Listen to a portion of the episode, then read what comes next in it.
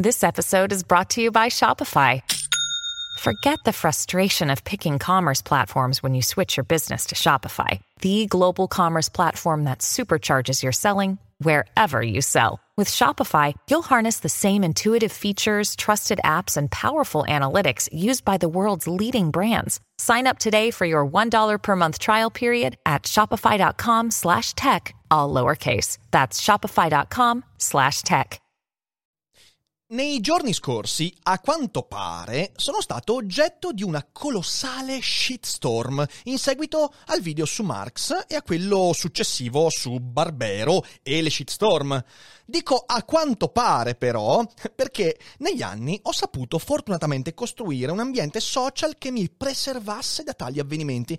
Infatti io questa shitstorm l'ho sentita soltanto di rimbalzo perché in tantissimi mi avete scritto e mandato solidarietà, messaggi e decine fra meme e video prodotti da pagine anche, diciamo così, molto seguite, ovviamente pagine di amici commis, alcuni dei quali fra meme e video mi hanno fatto davvero davvero divertire, quindi grazie perché ho riso tanto. Oggi vorrei parlare di una cosa importante che ci tocca tutti da vicino, come si sopravvive ad una shitstorm. Serve a tutti questa cosa perché anche da utente normale nessuno è al sicuro e ne parliamo come sempre dopo la sigla.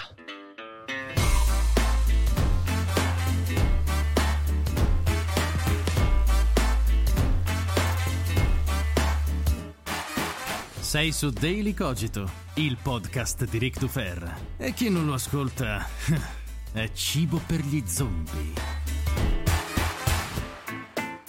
Io ormai mi sono autoconvinto a ballare sempre la sigla perché alcuni mi hanno promesso di fare il montaggio con tutti i miei balletti finora durante questa stagione.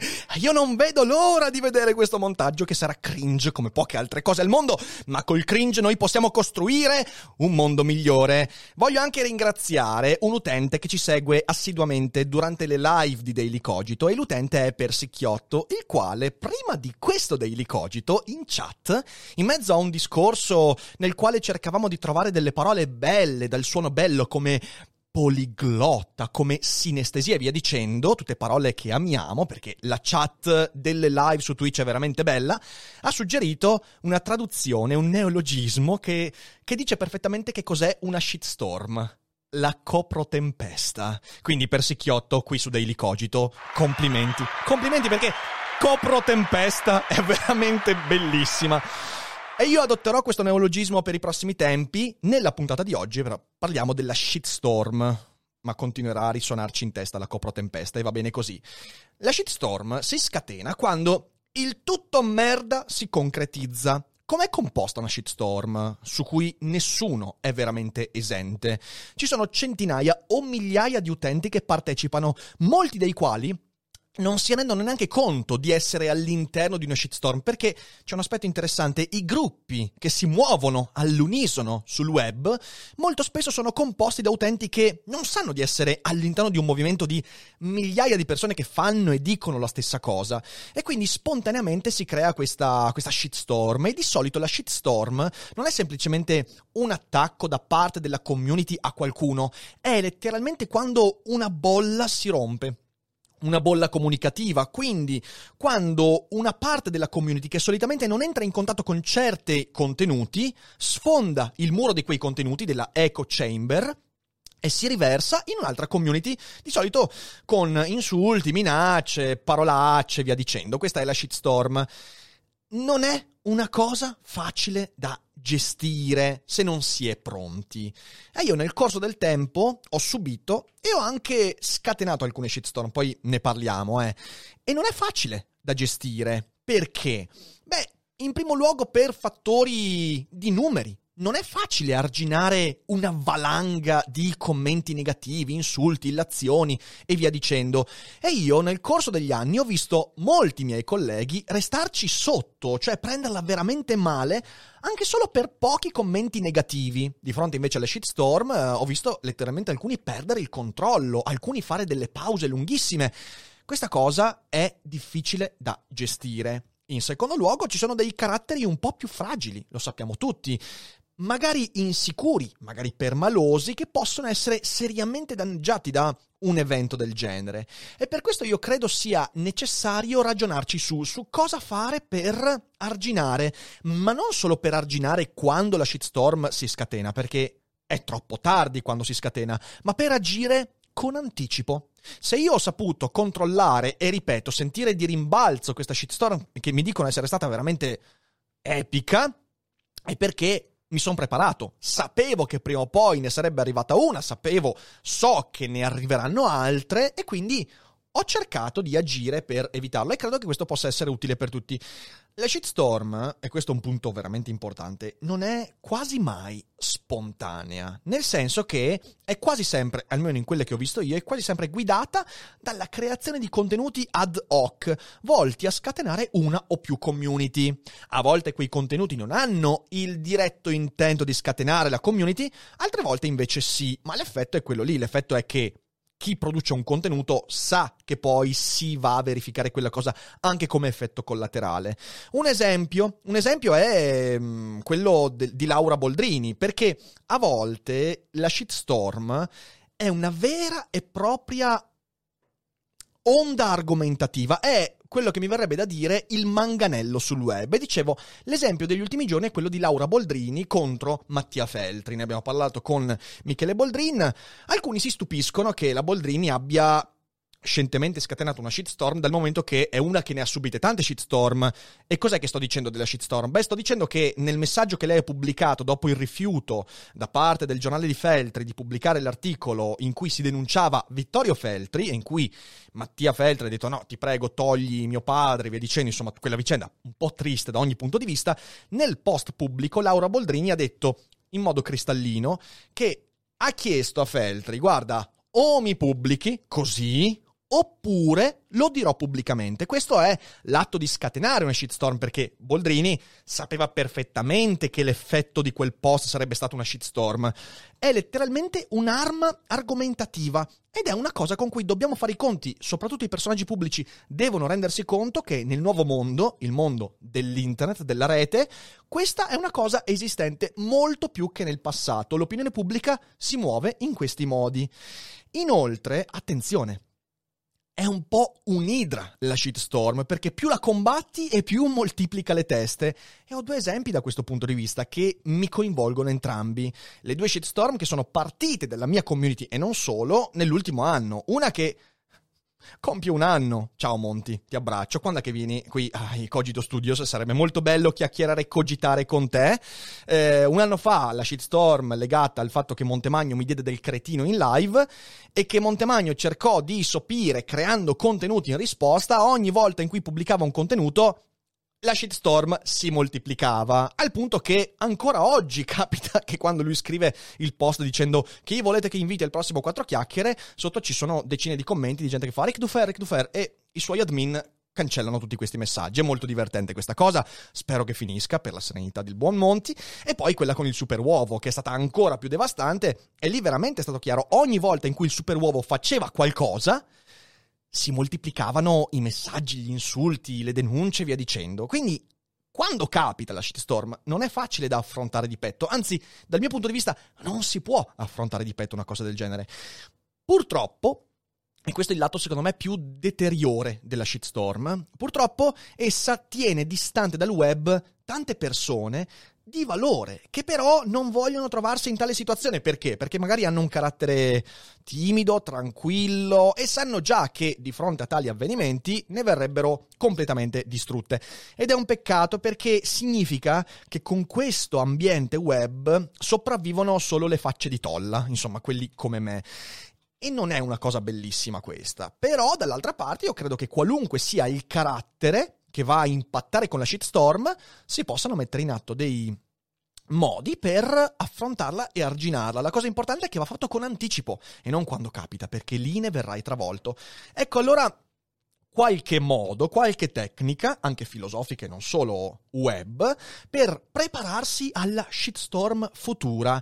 E se sei minimamente conosciuto sul web, non è questione di se verrai colpito, la questione è quando verrai colpito. Perciò, prima regolina, gestisci i social in modo equilibrato. Cosa che vuol dire questo? Beh, vuol dire che quando noi cominciamo a costruirci un'immagine pubblica sul web, è molto bello all'inizio veder moltiplicare le notifiche, i messaggi, vedere la community che si appassiona e quindi normalmente l'ho fatto anch'io. All'inizio tu tieni aperte tutte le notifiche. Ogni volta che ti arriva un messaggino, un commento di chi ti dice "Ah, beh, bel lavoro, continua così e vai". Sei lì che dici "Ah, che, be- che bello, che bello, sì, è una cosa giusta quella che sto facendo". Poi a un certo punto, se tieni aperte tutte le notifiche, patatrack, arriva la prima piccola shitstorm perché hai pubblicato un contenuto controverso. E allora lì se hai tutte le notifiche attive, ti accorgi velocemente che tutta la gioia derivante dai commenti positivi ti viene dilapidata completamente dalla grevità dei commenti negativi. Se all'inizio quindi è bello vedere, leggere tutte le notifiche che giungono, a un certo punto bisogna anche limitarle prima che questo avvenga, perché ne va della tua salute mentale. Quindi il primo consiglio che mi sento di dare è, ed è quello che mi ha salvato da, da questa shitstorm in questi giorni, limita le notifiche prima che sia troppo tardi. Per esempio Twitter. Su Twitter io ho le notifiche attive soltanto per quelli che seguo e per gli amici più stretti. Poi ogni tanto prendo, apro il feed e mi leggo anche le notifiche di altri, faccio qualche retweet e via dicendo, ma, ma lo faccio molto raramente. La stragrande maggioranza delle notifiche che mi arrivano non riesco a vederle ed è una sorta di autoprotezione. Lo faccio su tutti i social, meglio su Twitter rispetto ad altri perché Twitter è uno dei luoghi in cui quando una shitstorm si scatena diventa veramente cruda e brutale e poi su altri social come Instagram un po' meno e via dicendo e, importantissimo, creati una safe zone all'interno di ogni social network, eh, nella tua community, dove ritrovare la voglia di discutere anche in mezzo alla tempesta. Cioè, creati dei filtri in cui sai che in mezzo a una shitstorm, magari che stai subendo in modo pesante, hai quegli utenti con cui puoi chiacchierare. Non utenti che ti diranno sempre tranquillo, il mondo è bello, il mondo è colorato. No, utenti con cui tornare a chiacchierare perché la shitstorm rischia di farti perdere motivazione. E quindi queste due cose, vivere in modo equilibrato i social, da un lato limitare le notifiche, dall'altro crearti dei piccoli filtri, delle piccole sacche dove è difficile che in modo virulento la shitstorm entri. Un altro aspetto, importante non entrare in troppi gruppi e pagine Facebook. Io lo so che anche lì all'inizio del percorso uno youtuber, un podcaster può dire, beh, devo farmi conoscere, entro in gruppi, pagine, via dicendo. No, non farlo. Devi essere equilibrato nel numero di persone con cui entri in contatto diretto e Facebook in particolare è il luogo da cui parte il 70% delle shitstorm del web italiano. Quindi stateci attenti e limitate i contatti con gruppi, pagine e via dicendo, perché lì rischi di venire veramente travolto. Seconda regolina, importante, molto filosofica. Usa i social come allenamento allo stoicismo. Io ero, l'ho già raccontato questo, una persona permalosa nella mia vita, perché sono cresciuto con un'educazione permalosa e quindi davo molta importanza a, importanza a, ciò che gli altri pensavano di me e qualsiasi critica o attacco era subito un qualcosa che mi faceva mettere sulla difensiva in modo molto molto fastidioso per me e per gli altri. Due esperienze mi hanno cambiato veramente. La prima è stato aver fatto l'arbitro di, l'arbitro di pallacanestro. Per sette anni ho fatto arbitro di pallacanestro. Quando fai l'arbitro, se ti mantieni sul permaloso, prima o poi qualcuno ti accoppa e quindi tu devi limare i tuoi spigoli e devi capire che in realtà in quell'ambito sarai sempre raggiunto da insulti, da, da, da, cose fastidiose e le risposte sono due. O a un certo punto cumuli talmente tanto stress che imbracci un fucile e fai secchi tutti all'interno del palazzetto, oppure, limando eh, i tuoi spigoli, cominci a dare importanza ad altre cose rispetto a quelle. E quindi prima esperienza che mi ha insegnato tantissimo arbitrando pallacanestro. La seconda esperienza è fare il creatore di contenuti su YouTube, perché è stato più o meno la stessa cosa. Anche lì, se uno rimane permaloso quando pubblica video su YouTube, finisce per essere completamente disintegrato. Eh, ogni giorno, fin dall'inizio del mio percorso, io ho contatto con tantissimi commenti di YouTube e quelli sono una grande opportunità per maturare. Parlo soprattutto dei primi due o tre anni di attività, perché poi io adesso per esempio non leggo quasi più i commenti di YouTube, ma non per cattiveria, per, proprio per mancanza di tempo. Mi sono creato una nicchia di persone, un qualche centinaio di utenti che leggo sempre, con cui sono in contatto e che mi danno il polso della situazione, che mi criticano o mi elogiano per quello che faccio, ma sono pochi.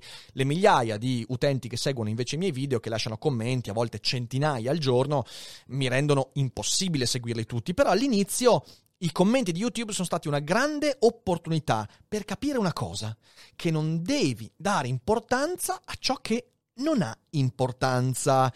Questo è un aspetto importante della maturazione, ma non soltanto da creatore di contenuti, da essere umano. Capire ciò che è importante e smettere di dare importanza a ciò che non ne ha. Sapersi quindi allenare al distacco rispetto agli insulti quando sono pochi, quindi all'inizio, quando sono 4, 5 al giorno, guardarli con distacco, imparare a dire non è importante, chi se ne frega. Certo, mi dai del coglione.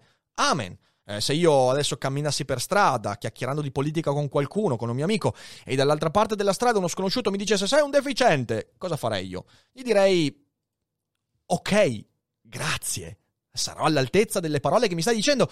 Ma non, certamente non mi metterei lì a pigliarlo per i capelli o fare rissa, ma, ma chi se ne frega? Cioè, se un, uno sconosciuto ti insulta, amen. Quindi impari a non dare importanza, impari il distacco e devi farlo quando sono pochi. E quando sono pochi, darti lo spazio mentale proprio per farti quella domanda lì. Questo è importante. Questo ti permette anche di saper discernere fra le critiche quelle che vanno ascoltate, lette, soppesate, e invece l'insulto che va ignorato. E poi chi riesce a abituarsi a questo senso del distacco si divide in tre categorie. C'è chi cancella i commenti, gli insulti, le minacce, c'è chi ignora bellamente tutto quanto e poi c'è chi si diverte. Io a volte cancello quando sono proprio pesanti, fastidiosi, quando non voglio che gli altri utenti leggano certe cose che renderebbero brutta la fruizione dei miei contenuti. Nella stragrande maggioranza dei casi invece ignoro, a volte mi ci diverto perché è anche bello questo. È letteralmente questo un atteggiamento di filosofia applicata, per me è fondamentale, è la tarassia, stoica, quindi il farsi rimbalzare addosso le cose che non hanno importanza, che non devono entrare e penetrare dentro di me, concentrandomi su ciò che ha vero peso, che in questo caso è la produzione di contenuti di eh, più alta qualità possibile. Terzo consiglio, saper soppesare le conseguenze. Questo è molto importante perché spesso perdiamo cognizione delle conseguenze. Gli effetti negativi di una shitstorm quelli concreti e reali, dipendono al 90% da come uno l'ha vissuta. Infatti, come dicevo quando ho parlato di negazionisti, quando ho parlato di epiteto e via dicendo, eh, non l'evento è problematico, non la shitstorm, ma l'opinione che ci facciamo della shitstorm è un problema. Perché effettivamente, se uno riesce a guardare con lucidità a questo evento che ti capita, dovrebbe riuscire a chiedersi ma cos'è che sto perdendo? E accorgersi che in realtà una shitstorm non ti fa perdere credibilità. In primo luogo perché, come dicevo, è la rottura di una bolla. Quindi le persone che arrivano a insultarti, nella stragrande maggioranza dei casi, sono persone che neanche ti conoscono, nei confronti delle quali non hai una credibilità. E quindi certo, grave è se la shitstorm arriva dalla gente che ti conosce e ti conosce da sempre, ma è, veramente non l'ho mai visto questo. Io dalle persone che mi conoscono leggo a volte delle critiche, ma mai shitstorm. Quindi, prima di tutto, cosa che stai perdendo? Pubblico? In realtà no, quello è un pubblico che comunque forse non avrebbe mai apprezzato i tuoi contenuti. Eh, cosa sto perdendo? Quindi credibilità, professionalità? No, cosa sto perdendo? Sto perdendo serenità. Questa è la risposta fondamentale. Perché perdo serenità? Perché non seguo la, prima, la seconda regola, sto dando importanza a una cosa che non ne ha e ci rimugino e ci penso. Quindi l'opinione della shitstorm, non la shitstorm in sé è il vero problema. Ed è esattamente quello che chi ha organizzato la shitstorm vuole molto spesso quando la shitstorm è pensata e progettata. Sapere che ha avuto un effetto anche quando non poteva averne. Mi fa venire in mente il discorso di Etienne de Lavoisier, il discorso della servitù volontaria. Quando tu dai importanza a una shitstorm e senti di aver perso qualcosa quando in realtà non hai perso nulla, stai mettendoti al servizio della volontà altrui, la volontà di farti perdere la serenità. Saranno contenti però quelli che hanno scatenato le shitstorm contro di me perché un effetto l'hanno avuto, questo video, in cui comunque spero di dire delle cose utili un po' per tutti. Ultimo consiglio, e poi c'è un ultimo mezzo consiglio, rendersi conto che non puoi piacere a tutti, porcaccia la miseria, e questa cosa è una cosa molto molto importante. E va bene così, va bene il fatto che non puoi piacere a tutti. Se ti poni l'obiettivo contrario, non ne esci vivo. E io conosco molte persone che vorrebbero piacere a tutti. Non, non, lo puoi fare per mille motivi. Primo su tutti, perché se nel tuo lavoro finirai per dire quello che pensi veramente, creerai sempre dissenso. E una parte di quel dissenso si trasformerà in tutto merda inevitabile, in coprotempesta, in shitstorm. Accettalo, accetta che dicendo quello che pensi, ovviamente sempre guidato dal lume della ragione, cioè dire quello che pensi in modo onesto e autentico, scontenterai qualcuno. A questo si aggiunge il fatto che non piacerai per la faccia che c'hai, non piacerai per il modo con cui gesticoli, con cui infili le parole, per il modo con cui ti pettini. Orca miseria, il dissenso, l'antipatia domina il mondo, ma per fortuna perché significa che il mondo è ancora abbastanza vario da poterci si divertire abbastanza. Quindi non partire dal presupposto che quello che dirai potrà mettere a posto tutti, potrà accontentare tutti, non è così, neanche quello che sei lo potrà fare e voler piacere a tutti ci illude di poter evitare le shitstorm, il dissenso e via dicendo, in realtà ci crea delle micronevrosi continue eh, che prima o poi scatenano comunque un disastro nella community al di sotto in chi ci segue.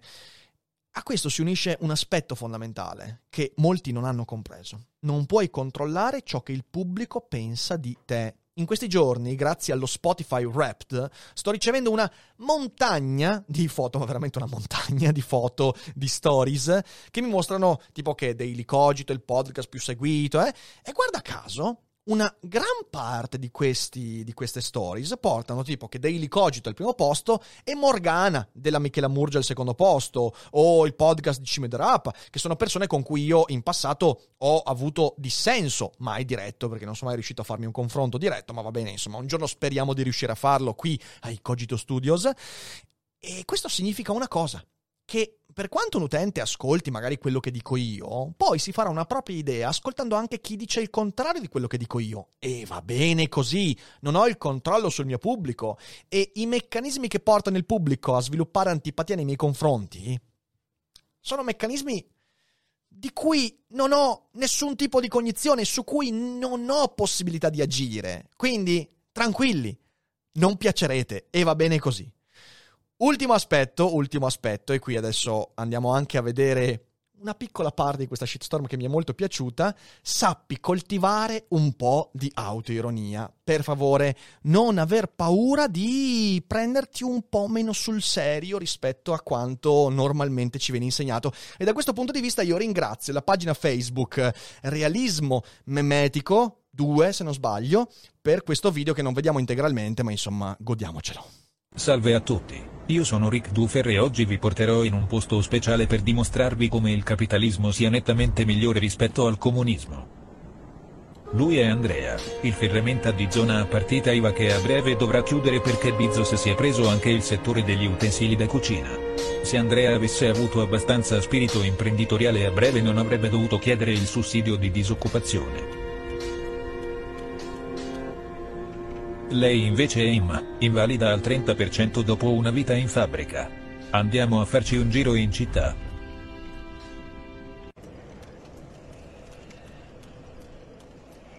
Come potrete constatare dalle condizioni psicofisiche dei cittadini, la sanità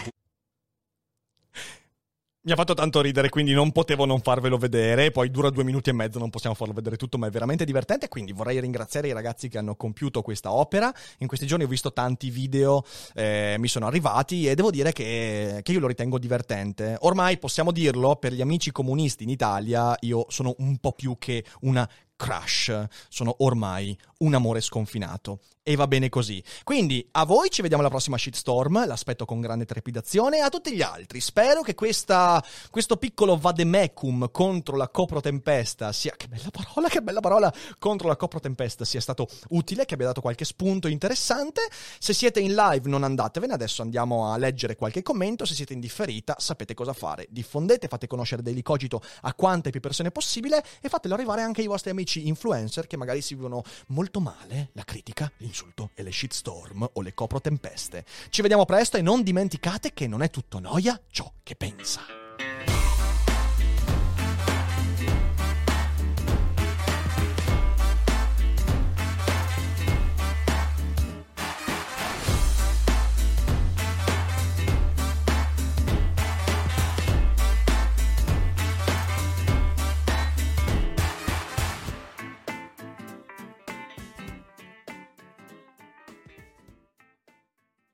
Vacanze in Sicilia o in Sardegna. Con i traghetti GNV porti tutto quello che vuoi, ti rilassi fino a destinazione e se prenoti entro il 14 maggio, posto ponti a partire da 33 euro. Non c'è modo migliore per andare in vacanza. Scopri i dettagli su gnv.it. Offerta valida sulle linee Napoli-Palermo e Genova-Olbia, 10.000 posti disponibili.